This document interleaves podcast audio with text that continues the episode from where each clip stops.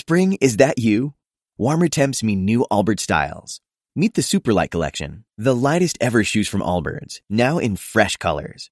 These must-have travel shoes have a lighter-than-air feel and barely there fit that made them the most packable shoes ever. That means more comfort and less baggage. Try the Superlight Tree Runner with a cushy foam midsole and breathable eucalyptus fiber upper. Plus, they're comfy right out of the box. So, what can you do in a Superlight shoe? What can't you do is the better question. And because they're super packable, the real question is, where are you taking them? Experience how Allbirds redefines comfort. Visit allbirds.com and use code SUPER24 for a free pair of socks with a purchase of $48 or more. That's A-L-L-B-I-R-D-S dot com, code SUPER24.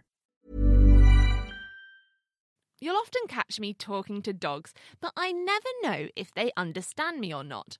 Well, the first part of understanding a new language is working out where one word stops and the next word starts out of a string of syllables.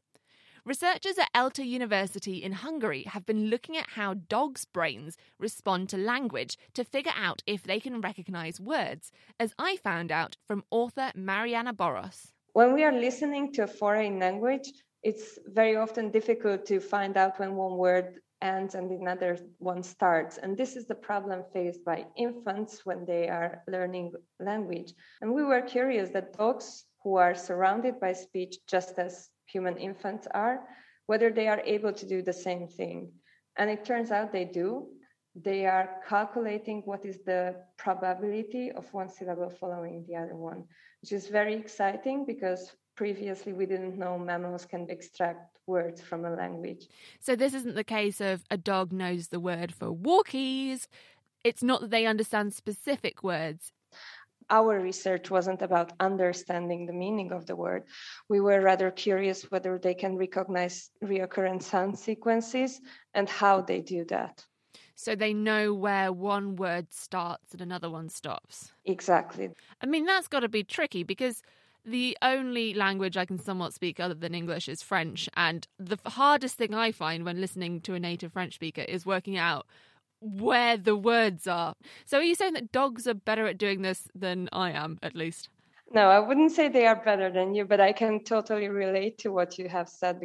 So, this is exactly what we are facing when we are learning a new language. And this is exactly what babies are facing when they are learning their own language, their mother tongue. And it turns out babies are very good at mathematics because they are calculating complex statistics on, on syllables.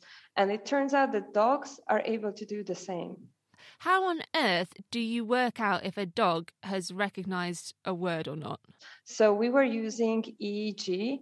This is a way to measure brain activity. We were putting electrodes on their heads, and then we were comparing the brain response between different words and different set of syllables. Does it hurt having electrodes on your head? No, absolutely not. So our dogs, they are pets. They come to our labs. Once they sniffed around, they just lay down on a mattress. And then when they are calm, we can glue the electrodes to their head. And then we can start showing them speech and then we measure their brain activity. Do they have to go inside one of those big fancy tunnel machines? Actually, with EEG, not, but with fMRI, yes. And this is the second method that we used. fMRI is a huge machine, we call it a scanner. And something very important in a scanner when we want to measure brain activity is that you cannot move. And those dogs are trained dogs they have been working with our department and research groups for years now, and they are trained to lie motionless for eight minutes. A dog staying dead still for eight minutes. So they are good dogs, those trained dogs. Those are very good dogs. I have I have worked with children. They are not as good as dogs. I can tell you that. And which dogs did you look at? Which dog breeds? Well, actually, this is something a lot of people ask. And actually, in our study, we did not find any breed differences. We did not select for breeds. So we tested border collies, but also Caucasians, Australian shepherds, mixed breed, dachshunds, many breeds. And we did not find differences between the, the breeds. So dogs can't talk, at least not with the same complexity that humans can talk. Why do they need to be able to pick out different words? How has that been useful to them in the past for this behavior to evolve? We don't know it yet. So it is possible that it's not only dogs, it is possible that all mammals are capable of doing that. It's just humans developed language based on this capacity. But it is also possible that dogs, because they are surrounded by speech, because they have been domesticated by humans and selected for human communication for 20,000 years, maybe they are better at this than other mammals. Marianna Boros, and that study was published in Current Biology. Botox Cosmetic, out of botulinum toxin A, FDA approved for over 20 years. So, talk to your specialist to see if Botox Cosmetic is right for you.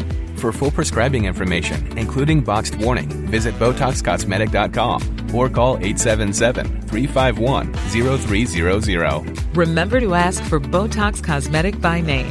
To see for yourself and learn more, visit BotoxCosmetic.com. That's BotoxCosmetic.com.